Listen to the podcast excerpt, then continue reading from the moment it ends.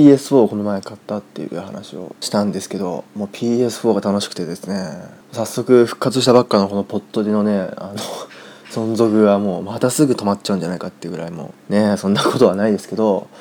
くらいあのやってます。それとまたもうすごいですね、花粉がどんどんもうちょっと外出りゃクシュンクシュンやって、もう家にいてもねなるから、もう逃げ場がないですねってな感じでですね、今日は収録がさんがついつか、まあアップされるのはさんがつのもう、ね、結構中旬後半だと思うんですけど、またカンカンやってんな、まあ、しょうがないですねこればっかりは。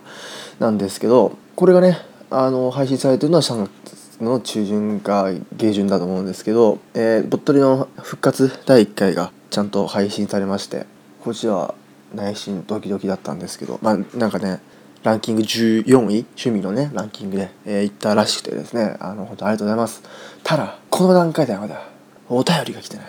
ハッシュタグツイートが来てない、まあねこのハッシュタグとかお便りが来ないっていうのは、俺の番組がまだそんなにっていう、もちろんそれはあるんですけど、あのもうあともう一つ送り方分かるみたいな、やっぱ心配になってくるんですよ。まあもちろん皆さん他の番組も聞いてるから分かると思うんですけど、万が一分かんなかったらどうしようみたいな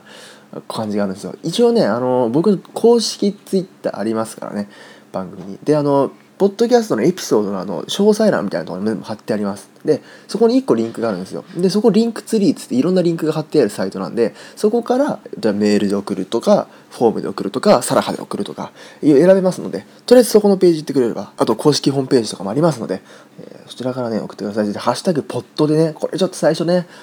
一応いっかいから決めちゃって、ちょっと若干やっぱ分かりやすにくいかなって思ってるポイントなんですけど、あのポッドですからね、たま最近じゃないですけどポッドって言ってる人いるんで、一応ねその間違いがないかどうかポッドでも検索はするんですけど、一応ちゃんとあのポッドのポッドキャストのポッドに出るですからね、ポッドでですのでね、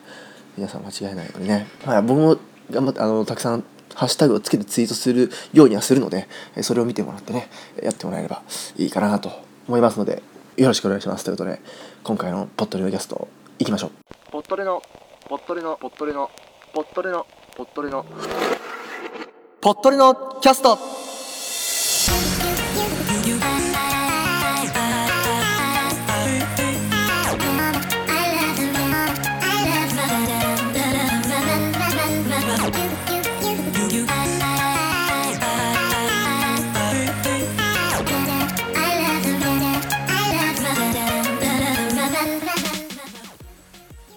この番組はニュース、音楽、ボイスブログなど様々なテーマでゆるく雑談していく番組です。皆様の感想をお待ちしております。詳細は番組の最後、もしくは番組のホームページをチェックしてみてください。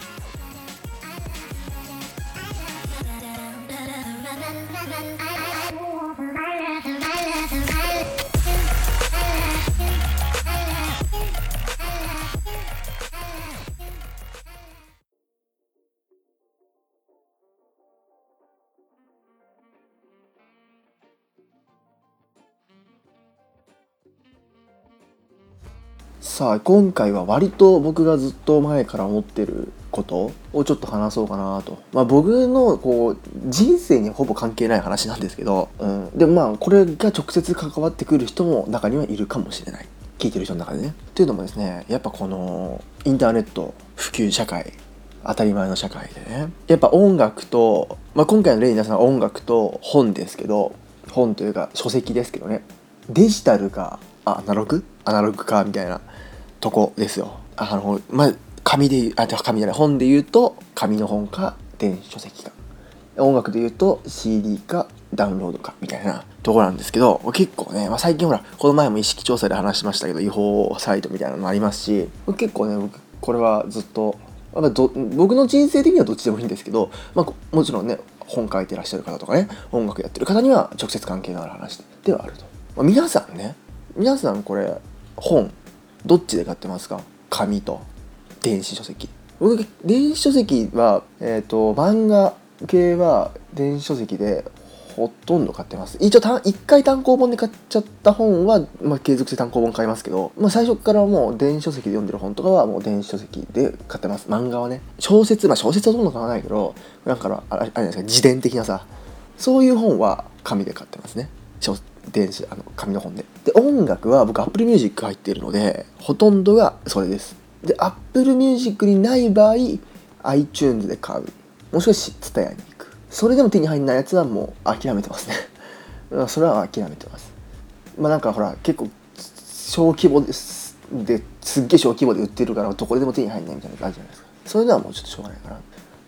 あと好きなアーティストとか本当に自分が好きなアーティストとかはまあ シーディー で買ってますけど、まあ、そういう感じなんですよ、まあ、基本は Apple Music 入ってるが Apple Music っていう感じなんですけど、あ皆さんどうですかね、まあ、とりあえずね、あのー、シーディー のこの割合的な、あのー、ものを話すと若い人で結構アンケートを取ったらしくらしいんですけど、このサイトはね僕が見てるのはあのいちにちに音楽を聴く時間は、えー、皆さんどのぐらいでしょうか。私はもうそうまあでもやっぱ僕が一番音楽、まあ、家の中でも全然聴くんですけどやっぱ移動の時ですね。僕基本あのあれなんですよ、急ぎじゃない限り僕歩いていくんですよ。自転車使わないんですよ。まああまりにも遠かったら使いますけど、まあちょっと近所の、えー、と遠くとかまあ駅までとかはまあ急ぎじゃない限り僕は歩いていくんですよ。だから移動の時はもうずっと聴いてますし、歩いてる時とかね電車乗ってる時とかはずっとずっと聴いてますし、まあ、家でも聴くとあの何かしながら聴く、ゲームしてる時とかこう例えばポッドキャストの、えー、と編集じゃなくてポッドキャストのなんか設定とかブログに上げるとかそういう設定してる、まあ、パソコンいじってる裏で聴くとか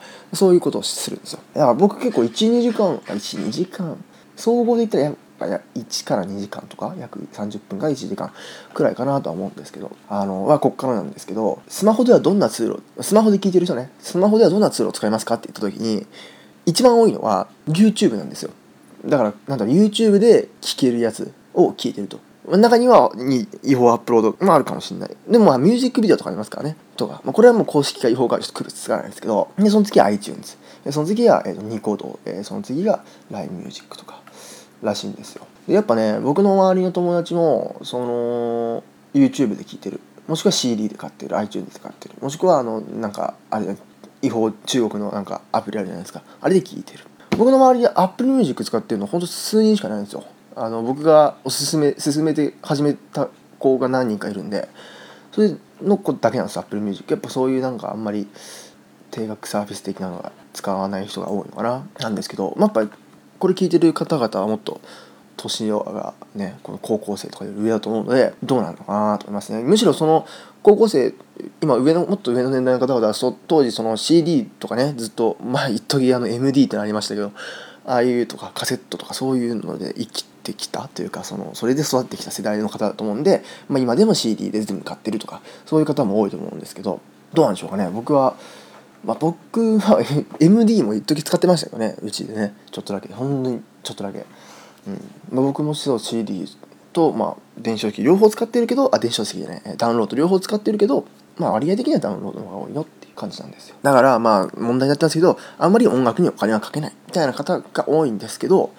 じなんか分かんないけど シーディー を買うことはありますかっていう問いに対しては多いですよ。 シーディー の方が シーディー 派の方が多いんですよ。 シーディー 派かダウンロード派かって聞かれると シーディー 派の方が多いんですよ。それなんでかっていうなんでだろうねっていうところなんですけど、多分ね思うにやっぱ好きな多分僕と同じ人が多いと思うんですよ。好きなアーティストには買うよみたいな感じが多いので、で例えば好きなあのアイドルとかだともうなんとかよんじゅうはちの シーディー を何十枚も買うとかそういうこともあるだろうし、あともう自分の好きなアーティストに関してはもう全部揃えたいみたいな過去作からみたいな方もいると思うんですよね。なんで結果 シーディー のが多いみたいな。あとまあこれは少ないと思うんですけど、なんかちょっとほら今ダウンロードの時代だけどあえて シーディー って買うぜみたいなそれそれはあんまりないかみたいな人もまあ中にはいるんじゃないですか。まあいいんですけど、でまあそういうなんか音楽はそういう感じになってるんですけど、僕はまあこれはあの売る側の話なんですけど、僕は別に音楽やってないですから音楽売ってないですから分かんないっていうか、まあその他人事なんですけどほとんどあのね、まず今のここの時代って言っていいの？今ダウンロードで売らないってどういうことって僕思うんですよね。まあ結構ヒップホップとか僕も聞くんで多いんですよ。こうなんか俺は シーディー 手売りだけで行くぜみたいな、うん、いるんですけど、だからなんかその結果今 シーディー だけで売っても誰かが違法アップロードしちゃうから変わんないんですよ。結局そこで聞いちゃうからなかったらあのネットにねデジタルになかったらそこで聞かれちゃうから、だったら普通に自分でデジタルで売ってちょっとでも稼いだ方がいいんじゃないかなって思うんですけど、なんかね俺は シーディー にこだわるみたいな、まあ、アーティストもいるじゃないですか。なんかもう シーディー かデジタルかはアーティストが選ぶんじゃなくて使う側が選ぶべきっていうか、とりあえずじゃあ シーディー とデジタル両方出して、でユーザー聞く人は別に聞く人で シーディー にこだわりがあったら シーディー 買えばいいし、ダウンロードでいいんだったらダウンロードで買えばいいっていう、別にどっちかにしろってわけじゃなくて両方出しておいて、でユーザーに選ばせた方がいいんじゃないのっていう、なんかあえて シーディー だけでいくとか、うん、絶対それ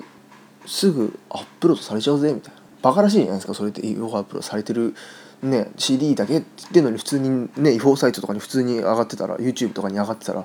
バカだなって思うんですけどね。僕はだから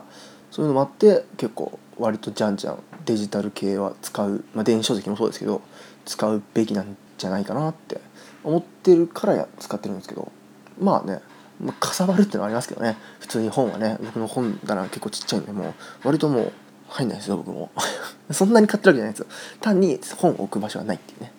とかもありますけど、まああとね、学生とかはね、あの シーディー とかねちょっと高くなるからね、あんまりバンバン買えないじゃないですかね。そういうのもあるんじゃないですか。まあ、僕もそうでしたよ。 シーディー そんなに、まあ、欲しいな シーディー と思ったことある、このアーティストのこのアルバム欲しいなってあったけど、ちょっと今お金ないからやめとこうみたいな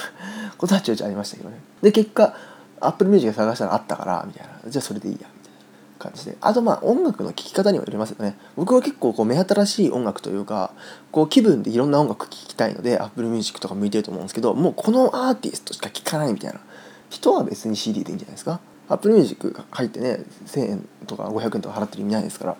ら。僕はなんか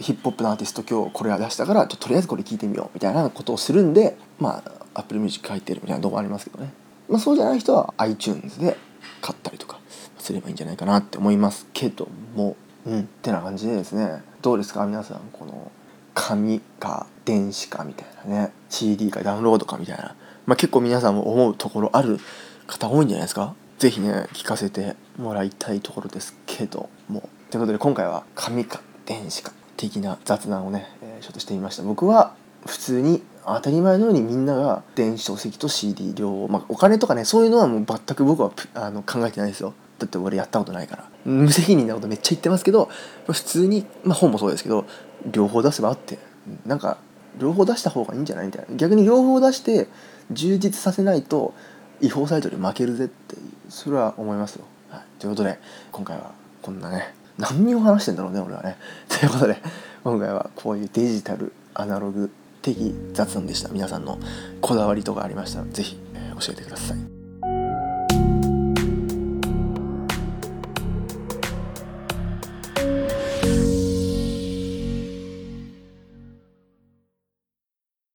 突然なんですが、ここから新コーナーに移るんですけども、新コーナーはですね、私が喋るコーナーではありません。ここで新しい エムシー を紹介したいと思います。カボスさんという方なんですけども、僕よりもにさいくらい年上の方で、もともと Twitter でよく仲良くね前からしてて、でポッドキャストに興味があると、でやってみたいんだけどなかなかこう、まあポッドキャストって撮るだけじゃなく編集したりとか登録したりが必要だと、まあ、そこがちょっとまだよくわからないというか今大変でできないっていうことなんで、僕のね、えー、ポッドキャストでミニコーナーで喋りませんかというお誘いをねして快諾してもらって、ここで準レギュラーとしてポッドレ準レギュラーとして、えー、ミニコーナーで話してもらうことになりました。はい、ということでね、ポッドレついにふたりめの エムシー が誕生しました。カボスくんの新コーナーぜひ聞いてください。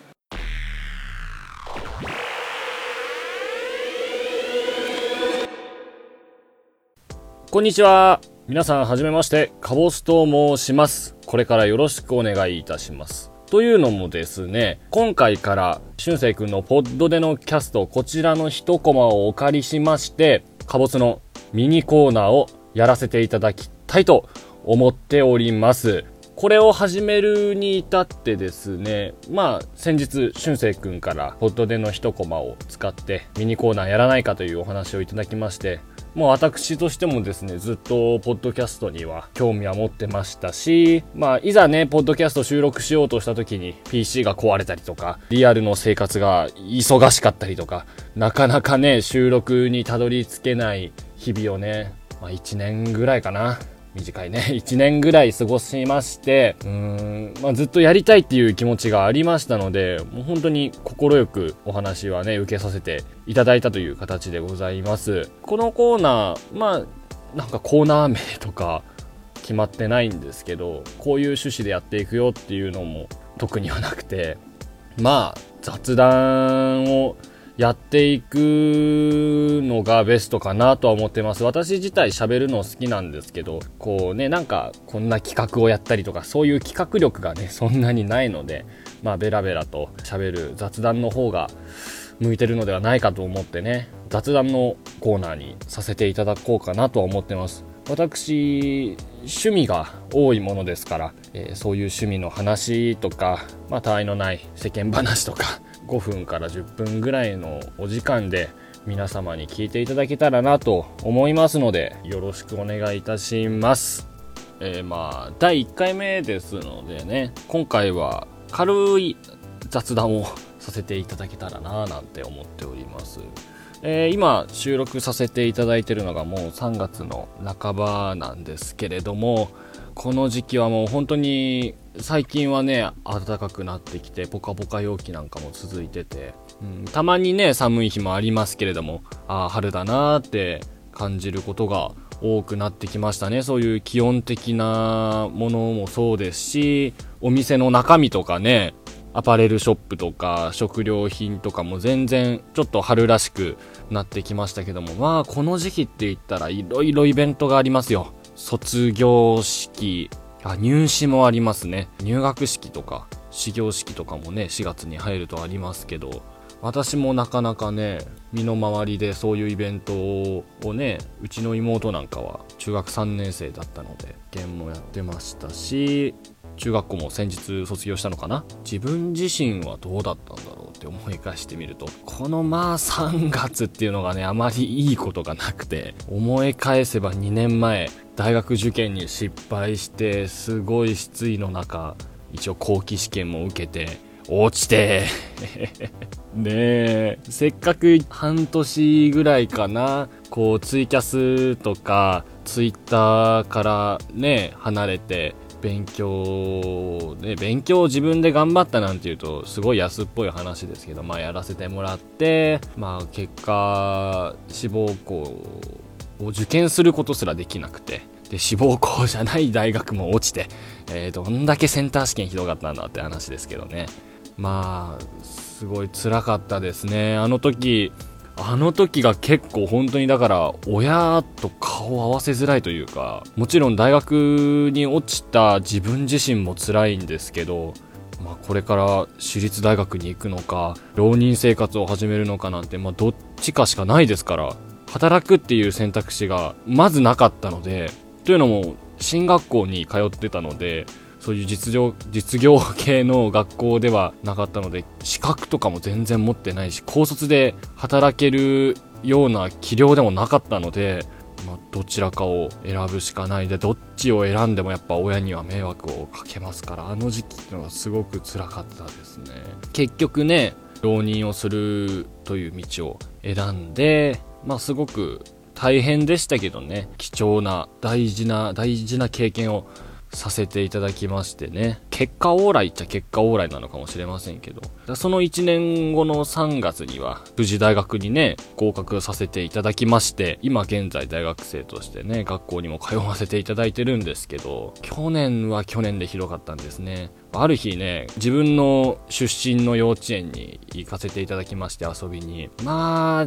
自分もこれぐらいだったんだろうなっていうちっちゃい、もうよんさいじごさいじろくさいじだしと、もう一日中もう外走り回ったりとかねえ、肩車したりおんぶしたり、おままごとに付き合ったりとか、仮面ライダーごっこに付き合ったりとかね、いろいろさせていただきまして、すごい楽しい思いをさせていただいたんですけどね、家に帰ってなんか体調悪いなと思って熱測ったらさんじゅうななどごぶぐらいで、まあまあまあまあ微熱かと思ってご飯食べまして、でまあ全然体調も良くなかったのではちじぐらいに寝たのかな。でそこからいちじかんごとに、えー、熱測っていくんですけど、夜のじゅうじいやじゅういちじぐらいだったかな、パッて目が覚めて体が痛いんですよ。これこれなんか経験したことあるな、人生で何回か経験したことある痛さだなと思って熱測ったらはちどろくとかあって、出た出た出た出たインフルエソザだと思って、これはやばいと思って、でももう夜中ですから、それこそじゅういちじとか、じゅういちじって夜中なのかな、まあ病院とか空いてないですから病院にも行けませんし、自分の部屋を出てとりあえず階段を降りていっかいに行って、そしたら母さんがウォーキングデッド見てたんで母さんちょっとインフルエンザかもしれんって言ったら、そんなことはないって言われてそんなことはない、ここにイブエーがあるからそれを飲んで寝ろって言われて、はいわかりましたって言ってね、イブエーにじょう飲んで水飲んで寝たんですけどね、まあ全然良くならない。じゅうにじいちじにじさんじってどんどん時間経つにつれて熱も上がっていくんですよ。で次の日起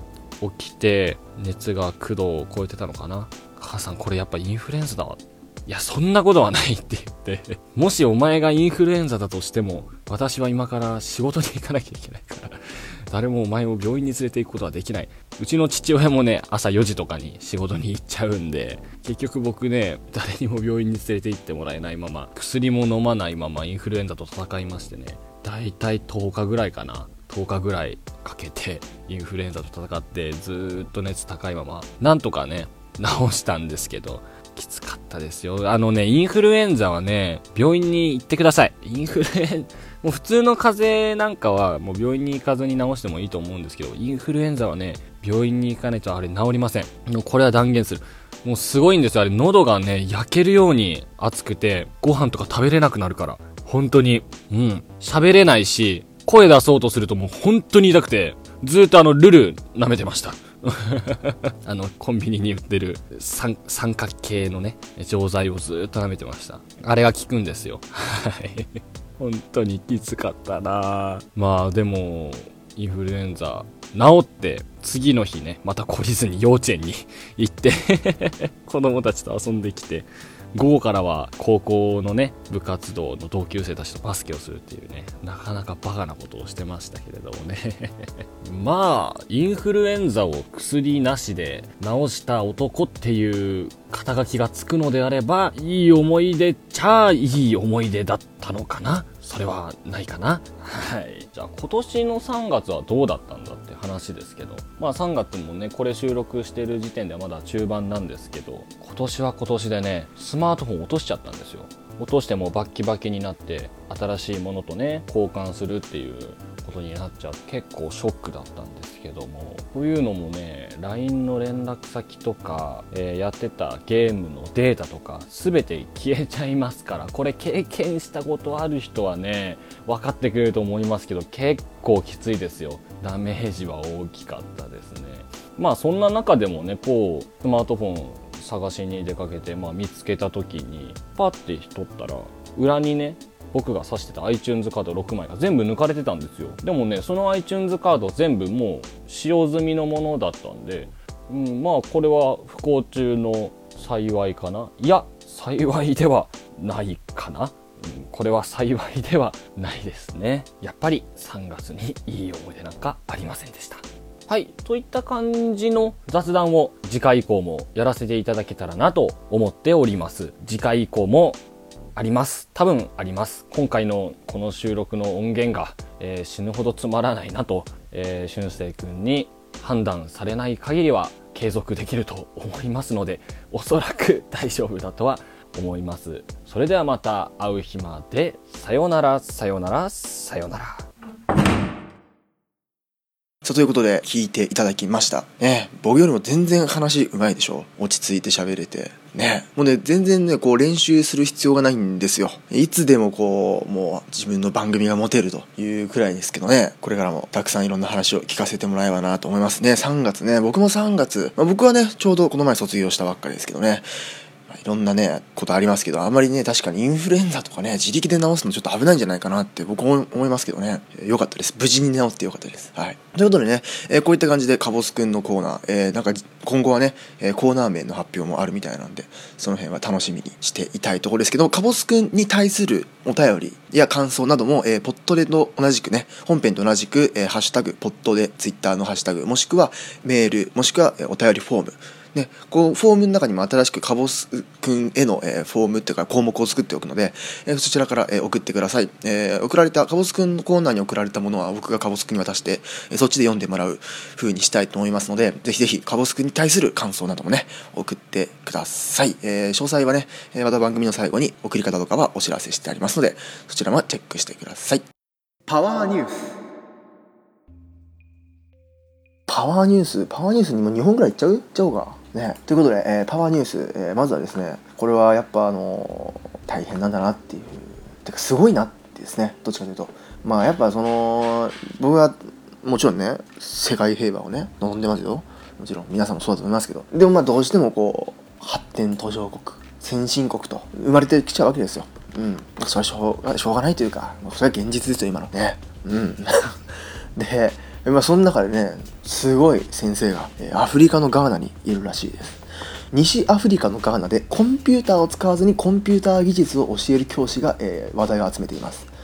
ガーナ第二の都市クマシの学校で教えるこの先生は、黒板にマイクロソフトの人気ソフトワードを説明する図表を細かく書きました。この、まあね、あのニュースサイトが取り上げて、えー、マイクロソフトの耳にも入ったと。でこう写真が結構ネット上で話題になって、マイクロソフトは新しいコンピューター機械をこの先生に送ると約束したみたいです。すごいですね。ということでこういったニュースなんですけど、この先生すごいですよ本当に。この学校ではパソコンがもちろんね、アフリカの側の結構学校ですからパソコンないんですよ。パソコンないのに進学にはあ高校の進学要件には情報通信技術試験への合格が含まれてるんですよ。パソコンないのに。でどうしようかってなった時に、まあ、もちろん先生としては教え子にちゃんと進学してほしいと。コンピューターないけどコンピューターのことを教えて、ぜひとも教え子をねやっぱ進学させたじゃないですか。なんで先生が取ったのはワードの画面を黒板に完全再現したんですよ。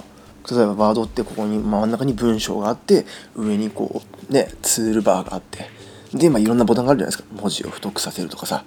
で行を変えるとかさ、右寄せ左寄せみたいなさね、あるじゃないですかたくさん。あれを全部細かく書いたんですよ。この国語に全再現したんですよ。それで子供たちにワードの使い方を教えてたんですよ。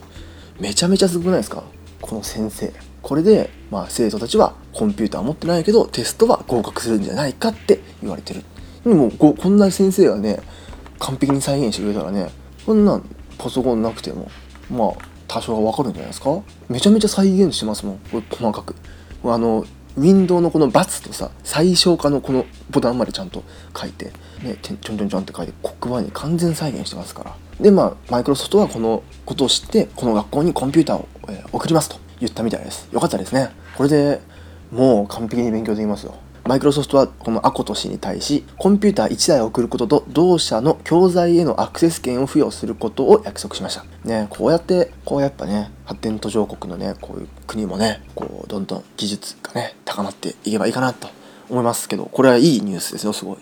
いニュースっていうかこの先生がすごい。こういう熱心な先生素晴らしいですよ。まあね、だこれをまあもちろんパソコンがあるところでねこれやる必要ないですけど、このくらいこうまあ熱心なね先生がたくさんいるといいかなと思いますよ。この先生本当すごいです。さあそしてじゃあもう一件ぐらい行きましょうか。うん。ちょっとゲームの、まあ、ちょっとマイクロソフトつながりですねこれ。確か今気づきましたけど、えマイクロソフトつながり、えー、皆さん Windows ゲームってあるじゃないですか。 Windows、まあ、Mac 持ってる人はちょっと分かんないと思うんですけど Windows にを使ってる、まあ多分会社とかでも Windows 使ってる人多いんじゃないですかね。でまあ Windows に、えー、結構昔から、えー、標準で付属されて ピーシー ユーザーの間では有名なパズルゲームとして、まあ、有名なマインスイーパーというゲーム、皆さんご存知ですか。大体皆さん聞いたことあると思います。 Windows ヘビーユーザーならね大体最初からついてるゲーム、僕もやったことあります。ちょっと前にね。てかスマホのアプリにもあるんで、それ落としてやってました僕は。で、まあどういうゲームかっていうと、マスがたくさんあって、でそのマスの中には何個か爆弾がある。で、爆弾のマスを押しちゃうと、まあどれが爆弾かわかんないですよ。押しちゃうとゲームオーバーなんですよね。で、他のマスにはいろいろ数字がついてて、でその数字の周りに何個爆弾が隠されてるかみたいなのがか出てくる数字があるんですよ。でそれをうまく解読して、えー、爆弾をのマスを全部避けながら他のマスを全部開けていくっていうゲームなんですよ。簡単に言うとね、分かんない方はやってみてください。でそういうゲームなんですけど、まあ頭脳ゲーなんで普通に難しいと。普通に難しいんですけど、実はこれで上級の日本最速記録を持つ世界ランカーの方が実はいるんですよ。マインスイーパーファンの中には何千何万回とプレイをして腕を磨き、タイムアタックに挑戦しているプレイヤーも存在します。世界トップレベルともなると、初級中級上級の合計スコアはいっぷん以下。何をしているのか全く理解できないほどの早技に、プレイ映像を見たほとんどの人が考えている時間がまるでなく、マウスを適当に動かしているようにしか見えないと。結構僕もやりますけど、上級って難しいですよ。最初はなんか よんかけるよん のちっこいとこから練習で始めるんですよ。でだんだんとマス数を増やしていくんですね。 じゅうろくかけるじゅうろく になったり さんじゅうにかけるさんじゅうに になったりとかねするんですけど、もう上級もめちゃめちゃ難しいですよ。もういくら開いても分かんないし、もう複雑になってくるからどの数字も。だから僕も普通に上級とかやったらもうじゅっぷんじゅっぷんでできるかな、ちょっとずっと前にやってたから何分かかったか分かんないですけど、まあそれなりに時間かかりますよ。けどいっぷん以下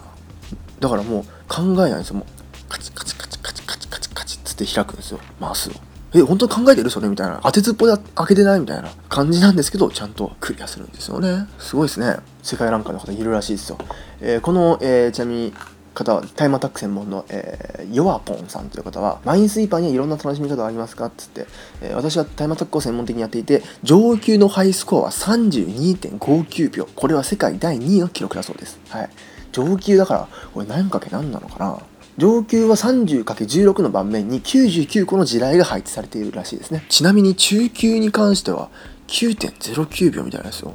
めちゃめちゃすごくないですか？ きゅうてんぜろきゅうびょう、えって感じですけどね。中級は何マスなのかな、これどうなんでしょうかね。けどまあおかしいですよね。きゅうびょうだから、よーいスタート、カチカチカチカチカチ、はい終わりましたみたいな感じなんでしょうね。すごいな、頭がいいのか、なんかこれはどこのなんだろう頭脳を使ってるのかもうよくわかんないですけどね。ということで、まあ、ぜひ皆さんもね試してみてください。マインスイーパー得意だよって方いたらね、頑張ってみてください。僕はできないと思います、さすがに。けど何回何万回何千回とやれば、もしかするとうまくなるのかもしれないですね。ということで、マインスイーパー世界記録は実はハイスコアさんじゅうにびょうだいだと世界記録に乗ってきますよということで、えー、皆さんね、ちょっとこういうの得意な方はちょっとぜひ頑張ってスコア自分自分のハイスコアぜひね教えてください。僕もなんか時間があったらちょっとまたやってみたいと思います。はい、ということで今回はねにほんね、ガーナの先生と、えー、マインスイーパー両方ともマイクロソフト Windows つながりでした。ということで今回はねこういったに件にふたつのトピック話してみましたのでね、皆さんもぜひ、えー、感想あったら、えー、お便り送ってください。